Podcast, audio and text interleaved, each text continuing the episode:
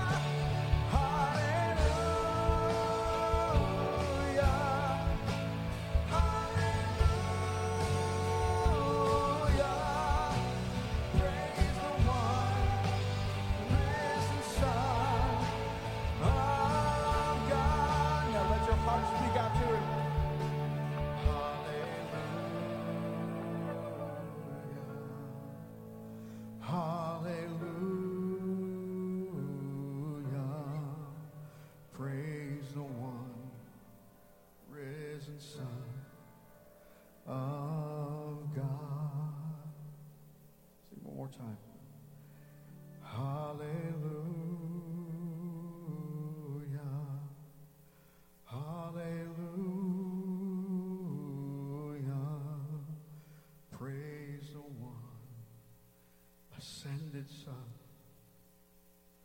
of God.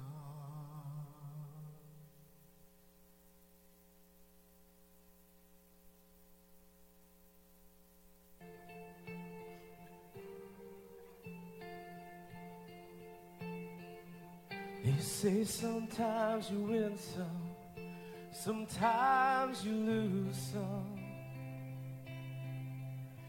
Right now, right now I'm losing that. Stood on the stage night after night, reminding the broken it'll be alright. Right now, oh, right now I just can't. Oh, you're tuning? It's easy to see, nothing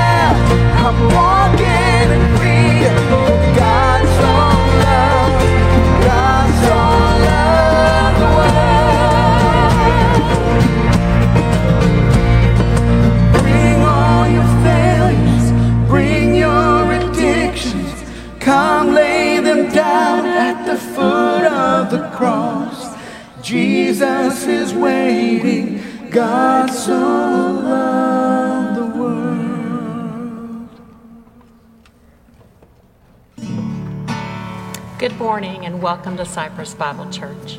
We're the Matsons. I'm Sonia. And I'm Mark. It's our pleasure to welcome you this morning for worship. Whether you're joining us in person or online, we're thrilled that you're joining us today. CBC is a church made up of imperfect people who believe in beginning where you are and becoming more like Jesus.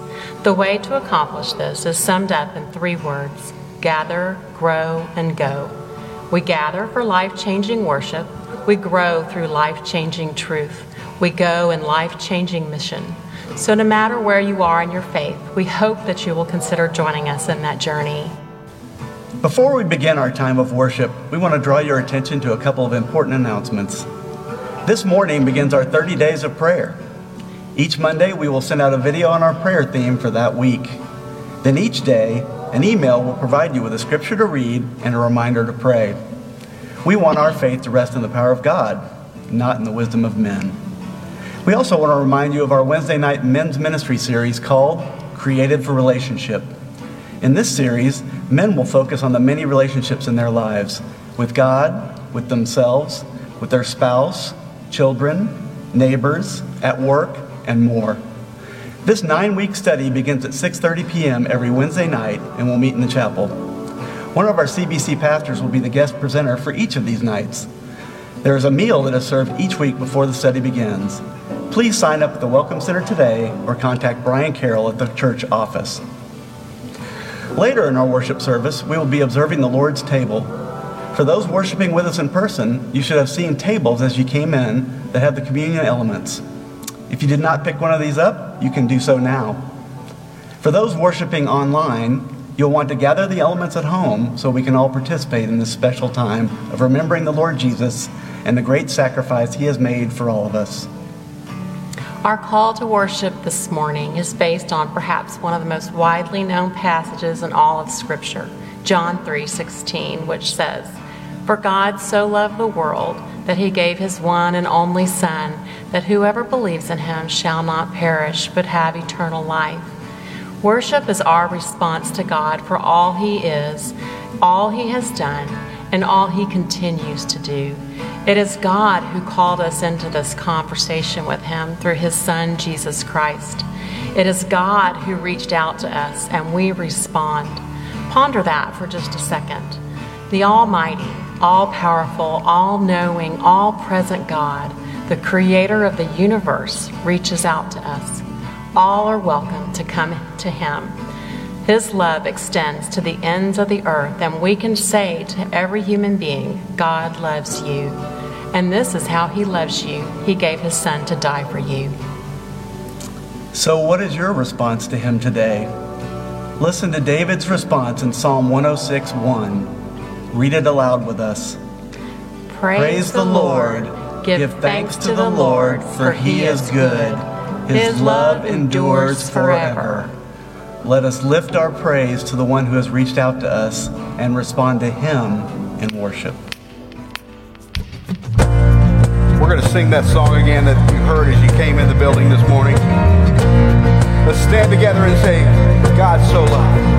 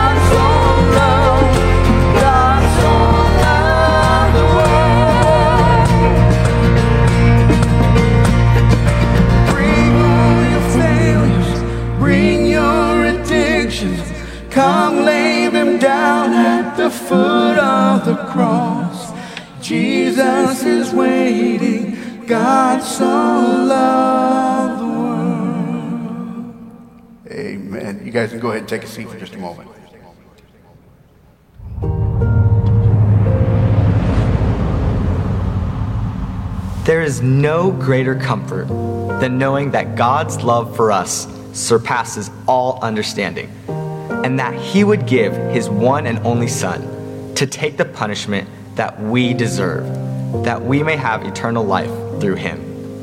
But so often, in spite of our eternal hope in Christ Jesus, the Christian life seems to continue to go through storms of the soul. Seasons where it is difficult to find peace despite our best efforts. I think of the disciples on the boat in the middle of a huge storm. The lightning crashed, the thunder roared, and the prevailing winds tossed them about like rag dolls. They shouted, Teacher, don't you care if we drown? How often do we say the same things to God? Jesus, don't you care about my stress? Don't you care about my fears? Don't you care about my struggles? Don't you care about me? I assure you, He cares for you. He loves you deeply. In this account in Matthew chapter 8, we are reminded that Jesus stood and rebuked the storm. He said, Quiet, be still. This passage demonstrates a number of things, but two very important things stand out. He loves his people and his amazing power to care for them. So, do not worry. Do not be afraid. He loves and cares for you, and his power can calm the raging storm, cause even the strongest mountain to tremble, or the darkness to flee. For God is light. In him there is no darkness at all. Thanks be to God.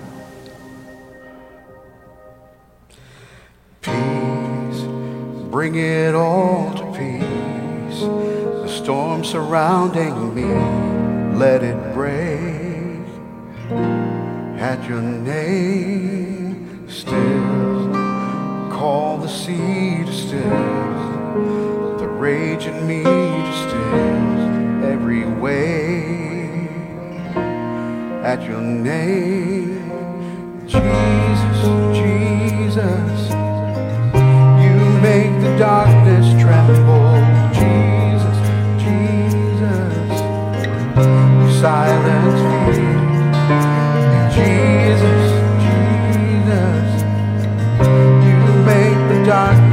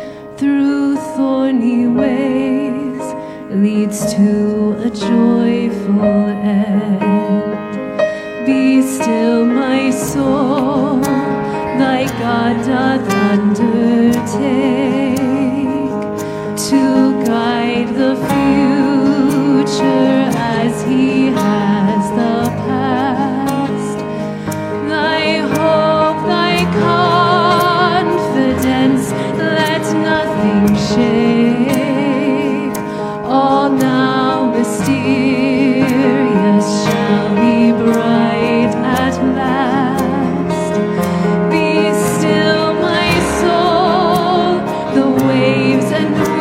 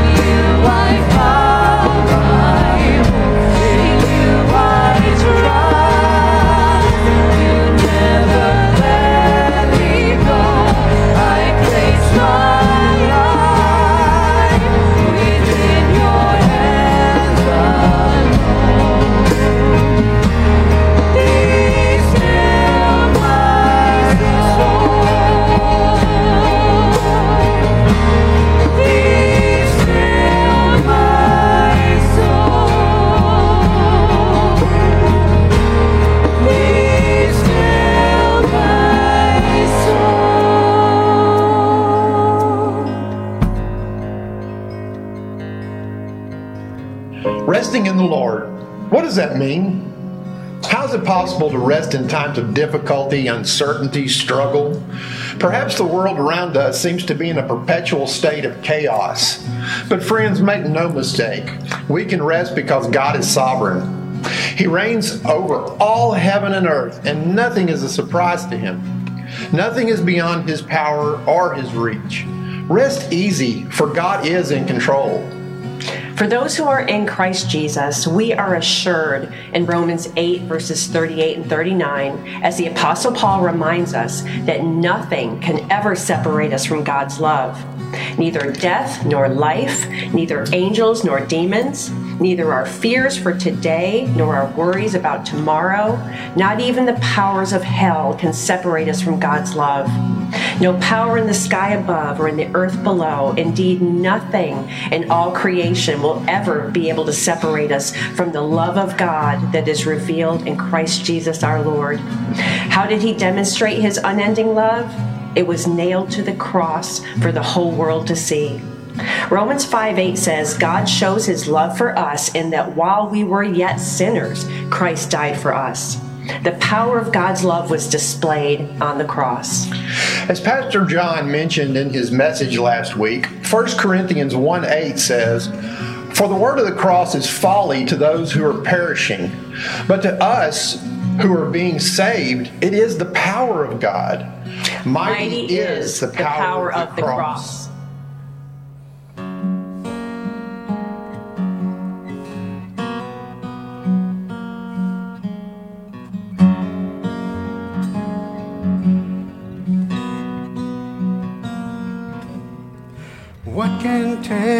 dying man, raise him up to life again? What can heal a wounded soul? What can make us white as snow? What can fill the emptiness? What can mend our brokenness? Our brokenness. Mighty, awesome, wonderful is the holy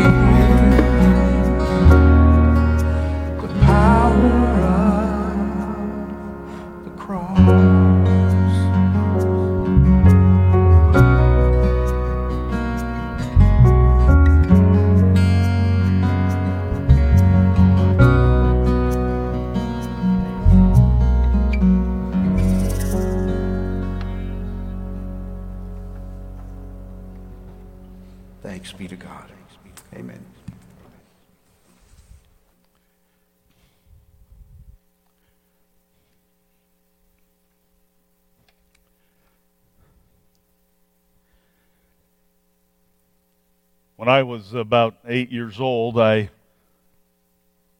witnessed to my uh, neighborhood friend, I don't remember his name, we'll call him Billy, my uh, attempt to witness to Billy about Jesus. And somehow or other, right off the bat, we got sidetracked into talking about heaven.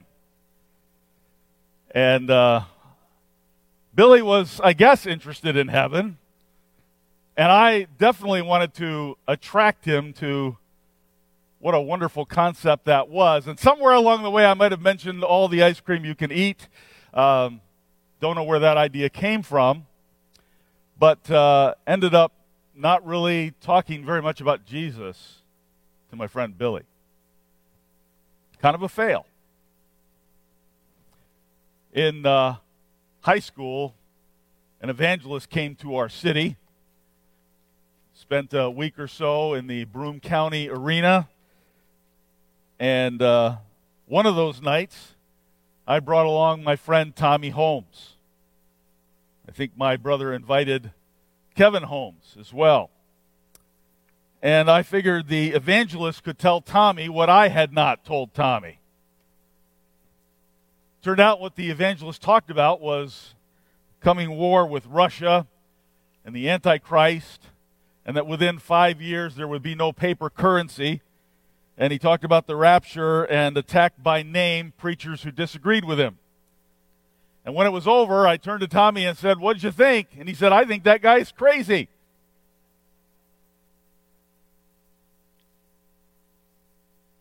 A number of years after that, I was pastoring my first church. It was in a resort community and uh, had a lot of, uh, or number, I don't know about a lot, but a number of pastors and church leaders who would vacation in that area and attend the, our church, especially during the summer. And it was my practice in the morning service to preach through a book of the Bible, and an evening service to preach through a different book of the Bible, and teaching Sunday school from a different book of the Bible, and Wednesday night Bible study on another book of the Bible. So I was really into the Bible, which is good. That first year, one of the visiting pastors or church leaders sat through our morning and evening service and afterwards took me aside and he said, John, you said some good things there, but you did not preach Christ. And I said, What do you mean? He said, Well, I, I think your talk would have worked pretty well in a mosque or a temple or at the Rotary Club. You didn't preach the death, burial, and resurrection of Jesus.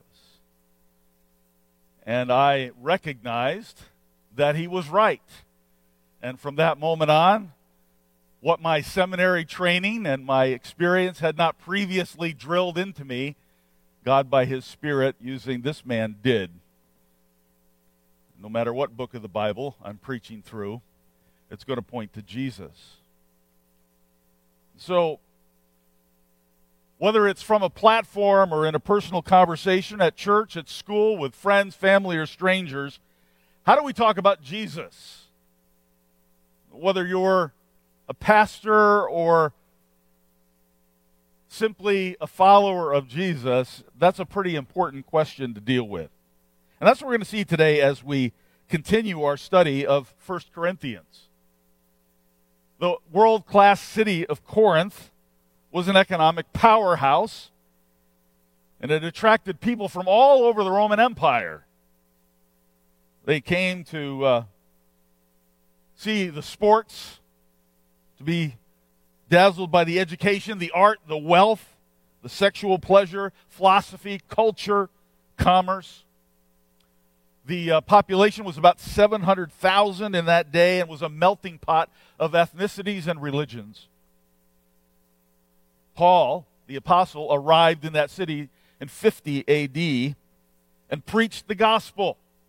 And people responded to that good news about Jesus and believed, and Paul formed a church there. And he taught them for 18 months. And then Paul left this young church behind to continue to preach the good news in other cities and plant churches there. And over the next few years, the Corinthian church sort of descended into a bit of a mess. There was conflict and division, sexual sin, theological misunderstanding, spiritual pride, and selfishness, and they got more concerned about impressing their culture than with preaching the gospel. And so Paul writes 1 Corinthians to address and correct those problems. Hence the title of this series, Corrected. And now, as we begin chapter 2, we learn how Christians must talk about Jesus. And I want to draw this together at the end to show you what that means about resting in the power of God. Resting in God's power.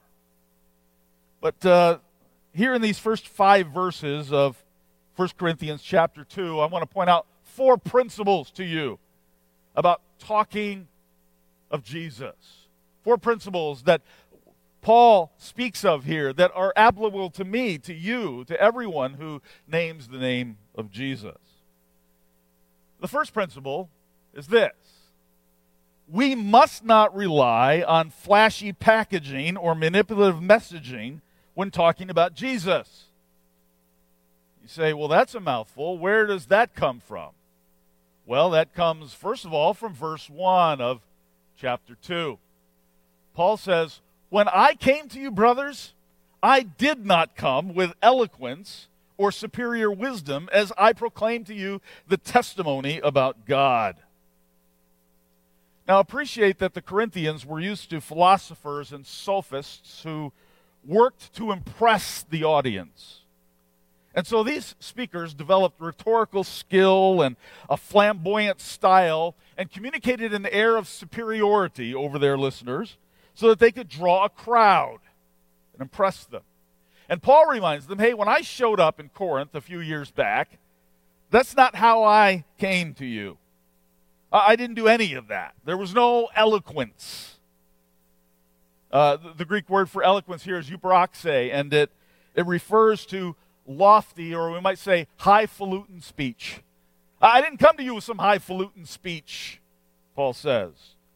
Uh, something that's aimed at impressing and dazzling the listener. That's what huperoxe means. That's not me, he said, when I came to you.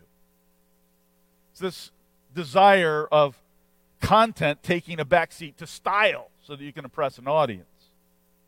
Paul also says he didn't use wisdom. And I say, well, I mean, he was using stupidity. No, uh, throughout 1 Corinthians, Paul differentiates between human wisdom and godly wisdom. Godly wisdom is very much needed, human wisdom, uh, not. It's from the world. That sophistry was an attempt to persuade by using manipulative arguments and modulating the voice. That's what human wisdom did, superior wisdom. Paul says that's not what I was out to do. I wasn't trying to attract an audience in either of these ways with eloquence or some superior wisdom. And, then he repeats this in verse 4 when he says, My message and my preaching were not with wise and persuasive words.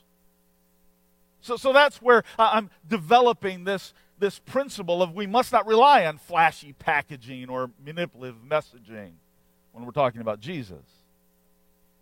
Now, both the word message and preaching have an article and a modifier, meaning he's talking about two different things here. what's he referring to? Well, the message is personal conversations, and the preaching is his public presentation. And so Paul says, you know, whether I'm talking to somebody over coffee and just having a chat or I'm teaching a crowd, I use plain speech and I behave with humility. Uh, he didn't show off at all. He avoided any sense of self promotion and exploitation, an attempt to appease a crowd, draw a crowd. Now, by the way, there's no news presenter or preacher or reporter or anyone who is free from bias. Right? No, no one, not a one of us is free from bias. It's the extent to which we use that bias in a wrong way and, and allow it to have too much part of what we say to color what we're trying to do and to become manipulative or flashy. That's where it gets wrong. And, and, and by the way, um, it, it, you look at the most highly rated cable news shows, and what's disturbing is that whatever listed at whatever month it is, the majority, usually the top five of those most highly watched news shows, are not news shows as much as they are uh, personality opinion shows. From all, and so even the the top 15, I think at least 10, maybe 12 of those are those kinds of shows. Now, uh, and and the reason that uh, uh we get concerned about it, not because those are really aimed more at entertainment. They're more aimed at, at drawing a crowd. They're, they aim to win viewer and sway opinion through exaggeration and controversy and entertainment and propaganda and fabrication and sensationalism and shock and, and pretentiousness and mock outrage. And, and these kind of folks uh, become celebrities and wealthy in their own right. And, it's if you know that and you recognize that, that's all fine and good. But if you then put this on the same level with all other news, then that's troubling. And I would say uh, that these are the sophists of our day. And more than a few, in fact, I would say many, many preachers follow that same route. Many, many follow that same route. And so anything that draws attention away from Jesus or distracts from Jesus is out of bounds. And, and aiming at pleasing an audience, that, that's the, the flashy packaging, or uh, aim at entertaining, at manipulating the message, is, is, has no place when talking about Jesus. That's the first principle. Second principle is we must make the cross central when talking about Jesus. Well, John, where do you get that? Well, that's verse 2. For I resolved, Paul said, to know nothing while I was with you except Jesus Christ and Him crucified. Now, you must remember that Paul is a highly educated man. And he debated the Epicureans and the Stoics, the two top Greek philosophies of that day in his world. You see that in Acts chapter 17. But when Paul became a Christian, he didn't, it wasn't that he ditched his education, but he said he considered these achievements the, uh, to, to be so much cow manure in comparison to knowing Jesus. He says that in Philippians 3 8. Now, Paul's not anti intellectual, he's not anti science. He doesn't condemn true learning and careful preparation or passionate delivery. What he does is he condemns anything and everything that gets in the way of the clear preaching of the crucified Christ. They say, why the crucifixion? What about the resurrection? Well, it's not that the resurrection is any less important, but you must appreciate that uh, it is the Corinthians who are trying to downplay the cross. They are trying to ignore the cross, which is central, which is critical, and, is going on in our world today. You can get people far more. Uh, interested in Easter and Christmas in terms of its religious than you can in terms of the death of Jesus crucifixion. And yet, that is crucial. See, of all the problems that the church in Corinth had, the underlying issue was neglecting the cross. Why? It was an embarrassment. Crucifixion was for the scum, it was dehumanizing. And, and for this idea that God would come to this earth uh, for execution on a cross how could that message connect with, with their world? That's what the Corinthians were concerned about. It was crude, it was primitive, it was embarrassing. And I would say that it remains embarrassing in our culture today. You know, when a Roman wanted to curse a fellow Roman, uh, he, he said, I in crucem, which means go to the cross or be crucified. That's what it was a swear word. You go be crucified. That's how degrading and dehumanizing it was. And so the Corinthians, they didn't want to talk about this message. And Paul says, you can't talk about Jesus and skip the cross. And he said, well, when he says, I, decide, I resolved, I decided to know nothing except this when I was with you, it means that not only what he said, but how he said it was wrapped up in the cross. His entire approach and appearance and conduct was settled on Christ. Now, several years ago, that spotlight up there, the two of them on that cross were out. And I had uh, several people come to me and say, Why did you turn the spotlights out? And uh, are you de emphasizing the cross? Someone said. Well, no, they blew out. And uh, you notice how easy it is to change light bulbs around here. You have to rent heavy equipment and move pews, and, uh, and that one's no better. And so I think it took two, maybe three weeks before we were able to change it. But several people were very concerned that, that we were in some way taking the light off the cross. That's understandable. See, the real concern is whether or not the cross is preached, not whether we illuminate a symbolic representation that has no place in Scripture. That's irrelevant to whether the cross is preached. And so let me put it this way when you start focusing on how to have a successful marriage, you can easily fail to preach the cross. You say, well, how? Well, it might not be God's will that you have a happy marriage. Did you ever think of that? It, it might be that you endure the pain and the shame of a terrible mar- marriage and learn what it means to suffer with Christ what it means to love and serve Jesus as you endure an unhappy relationship and you live to honor Jesus in the middle of that pain and difficulty. And when you focus on living like a champion, you can fail to preach the cross. How? God's will might not be for you to enjoy success. In fact, there might be a lot of struggle and failure and heartbreak and loss. And the message of the cross is that even in the darkest defeat, the deepest pain, the greatest loss, that's part of God's sovereign plan. Fact that Jesus would go to the cross and suffer so horribly is proof of that. See, the triumph of God is not shown through victory, it's thrown, shown through loss. That's why we must preach the cross. That's why the cross must always be central when talking about Jesus. Where out of his great love, God the Father sent his eternal Son into this world to be the Savior. The perfect Jesus became the perfect sacrifice for sin. Beaten and humiliated like a common criminal, he was executed on the cross. His blood poured out, paying the ultimate penalty for sin, so that all who take shelter in Jesus alone would be redeemed The power of God for salvation is in Jesus, who was crucified, dead, and buried, and who rose from the grave on the third day, defeating sin and death for all who trust in him alone.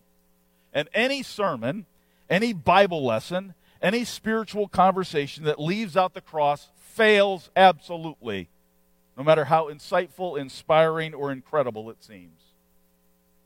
Martin Luther is known for saying, Crux probat omnia, which means the cross is the test of everything. The cross is the test of everything. That's important when you're talking about Jesus. Third principle we must not hide our own flaws and insecurities when talking about Jesus. Well, where's that come from? That's verse 3. I came to you in weakness and fear and with much trembling, Paul says. When Paul showed up at Corinth, he appeared weak and fearful. He was not filled with self confidence. Now, he did have confidence in the gospel, but his own style and his own personality was not confident of drawing crowd worthy.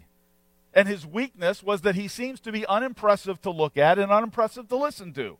And some of that was intentional. And Paul was in poor health, it appears. And he had very little money, we know. And was a guy who worked with his hands to earn a living, which was not very well respected by the elites in that society. And Paul arrived in Corinth after suffering some pretty awful experiences, pretty rough. you read Acts 16 through 18, and you see that Paul had been beaten and imprisoned in one place. And at the next city, he escaped a mob who was looking to tear him to pieces. And then agitators followed him wherever he went, trying to stir up people to take Paul out. So by the time he got to Corinth, he was already feeling pretty rough. And then he gets to Corinth and he's being threatened there too. Pretty scary. And then the Lord spoke to him in a vision one night early in his time at Corinth. And the Lord said, Don't be afraid. You keep on speaking. Don't be silent. Keep on speaking. I am with you. And so Paul stayed for 18 months. Scared, beat up, troubled, but he stayed for 18 months and preached the gospel. And, and he was quite a contrast to all the other polished orators of his day. One of those was Trachilus, who, who was called the greatest speaker of all his contemporaries.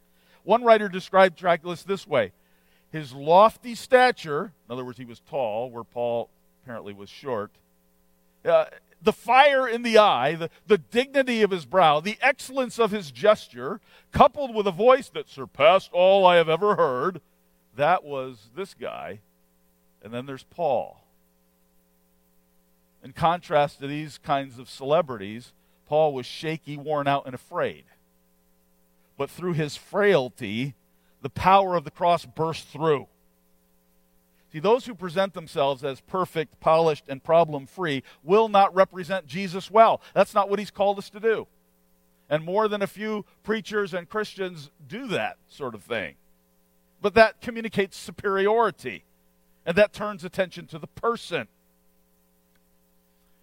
About a dozen or so years ago, I got a message. It might have been an email, it might have been a note. I don't recall from somebody I did not know who had been attending the church where I was pastoring for uh, a little bit of time. And the note said something to this effect It said, I wish I had your faith. I wish I had spiritual passion as strong as yours. And there was a moment where I thought, well, I, I wish that for you too. And then I realized how I was failing. I was failing to communicate what a work in progress I am. I was failing to communicate how weak and frail I am. That I'm a sinner saved by grace, that I'm in the process of becoming, becoming more like Jesus, as is every other follower of Jesus. And how wrong it was to give anybody a sense of superiority. That, that's what Paul was, was fighting against. When talking about Jesus, we must, we must be authentic about our weaknesses and our failings. Fourth principle we must demonstrate the Spirit's power when talking about Jesus. Well, John, what's this about? Well, that's how Paul ends this section, verse 4 and 5. My message, he says, and my preaching were not with wise and persuasive words, but with a demonstration of the Spirit's power, so that your faith might not rest on men's wisdom, but on God's power. So, whether in private conversation or public preaching, what Paul said and how he said it reflected the power of the Spirit. His mannerisms, his words, his attitude, his appearance were in line with the Spirit. So we can say it this way He was characterized by love, joy, peace, patience, kindness, goodness, faithfulness, gentleness, and self control. In other words, all those words that were used in for to describe the presidential debate. That's exactly how he reacted. So what does it look like when you're talking about Jesus in the Spirit's power? What does that look like? Well, it looks like people get saved. And it looks like believers get encouraged and equipped. And it looks like people's lives changing. Because Paul demonstrated the Spirit's power, he didn't get more and more popular. No, more and more people were drawn to Jesus. And you see, that's my concern. I, I, must always evaluate, and I constantly do. Am I speaking in the Spirit's power? Where's the evidence of that? Are people getting saved? Are lives being changed? Are believers being equipped? It's a tough question. See, the reality is that the foundation of your faith must rest on the power of God in Christ crucified, or it's going to crumble. See, see, that, that's what, what he says here in this verse. You notice the, the power is mentioned twice. He, he's, he's speaking in that power. Why? So that the faith of his hearers are going to rest in the power of God, not in the wisdom of men or women. Because if that happens, then your faith's not going to make it. If your faith is based on clever arguments and slick presentations or human authority or personality, your faith is going to crumble. That's why I've, I've, had the privilege of sharing the gospel to refugees in Europe and migrant workers in Greece and villagers in Thailand and Nepal and the destitute in Haiti. And you know what I've been concerned about the entire time with every single gospel presentation, whether it's to a crowd or to a person one on one through a translator? I've been concerned that what they want and are attracted to is the Western way of life and not Jesus. Because here I am, some rich American who's taken the money to fly over to their part of the world and sit down where they are and tell them about Jesus, and yet I get very concerned that what they want is the money and the power and not the person of Christ. And that's so dangerous and deadly. So, how you talk about Jesus is extremely important. Whether it's from a podium or in a coffee shop or through a Zoom meeting or on the golf course or over text with friends, with family, with strangers. When you talk about Jesus, don't rely on flashy packaging or manipulative messaging. Make the cross central. Don't hide your flaws and weaknesses and insecurities, but demonstrate the Spirit's power. Why? So that your faith and the faith of those who hear you rests on the one firm foundation, which is the gospel of God in Christ. Now, are you concerned about loved ones who don't know Jesus? Uh, are there people in your life that you're very concerned about their spiritual condition? I, I would just encourage you to stop harping on their behavior, stop calling out their sin, stop pointing about their failure and talk about the crucified one. Because that's the only answer the crucified one. And so you might be going at this from a change your behavior standpoint or change your attitude standpoint when you need to go through it. Jesus went to the cross and died for you, sin point. You know, every week I, uh, I prepare and pray and agonize. I, have obviously never given birth to a baby, but I have given birth to a kidney stone. And let me tell you, there's a lot of similarity between giving birth to a sermon and a kidney stone.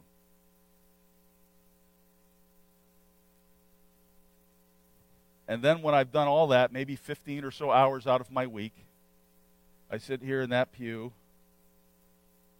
and I pray as I worship. And I'm singing loud, probably too loud for some. Last week, apparently, I sang a duet with Blythe at the end of the close of the service. And I was doing harmony with Blythe, and then the soundboard said, Well, enough of that, and turned me off, which is good. But I'm sitting here worshiping, and but I'm praying, and I'm asking God, speak through me with power. Speak through me with power, your power. And, you know, every once in a while somebody tells me that happened, but mostly I have no idea. No idea. But you see, my job is not to make the message powerful. My job is to make sure it's about Jesus. God brings the power through the crucified one. And we have the privilege of boasting about that right now as we remember his death for us on the cross. Let us together boast in Jesus as we celebrate with the bread and the cup. Do you understand this morning that this expression, taking the bread representing the body of Christ that bore the weight of our sin, and the cup uh, representing his blood spilled for us, paying the price for our sin. That these are not simply symbols in the sense of this is just something we do. This is to remind us where our salvation rests, not in human wisdom, but in the power of God through the crucified one. There is nothing more important in your life or mine than remembering the one to whom you owe everything. The sacrifice of our Savior Jesus out of the love of the Father. And so, as you take these elements before we eat and drink together, let me pray. Lord, I think I have some understanding of how unworthy I am to be a recipient of your grace and goodness. But I know I don't fully appreciate just how unworthy I am and how holy you are. So, Lord, forgive my sin and failure and weakness and inability to grasp how wide and deep and high and long is your great love. And may that be for every one of us who names the name of Jesus right now, that we would be overwhelmed with your grace and mercy, that we would be awed by your love and holiness and power, and that as we eat and drink together, we would remember where our value comes from and where our salvation rests, not in us, but in your power. Through Jesus Christ, I pray. Amen. On the night that he was betrayed, Jesus took bread and he blessed it. And he said to his disciples that night, as he says to you and I right here and now, take and eat in remembrance of me.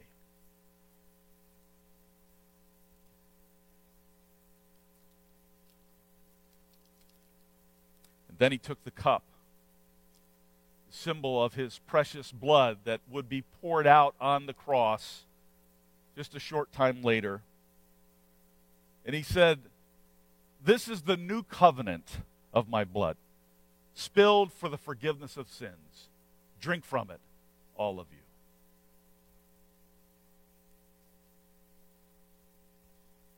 Thanks be to God.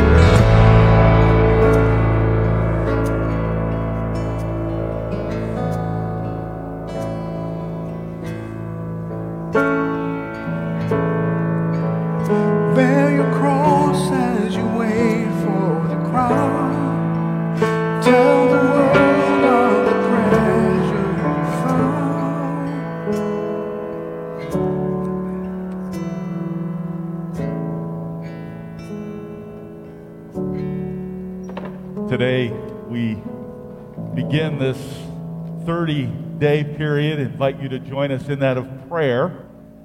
And uh, this morning and this week, we're focusing on the honor of God.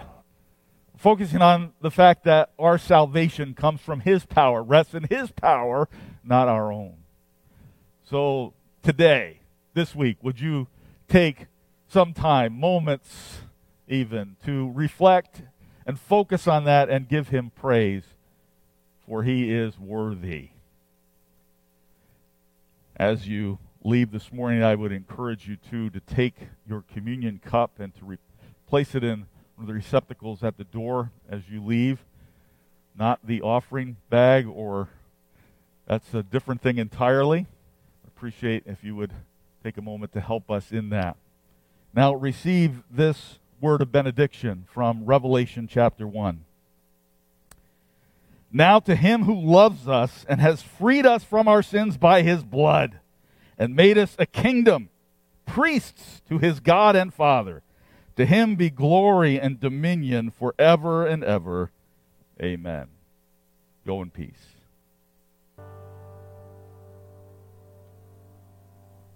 Thee will I cherish. Thee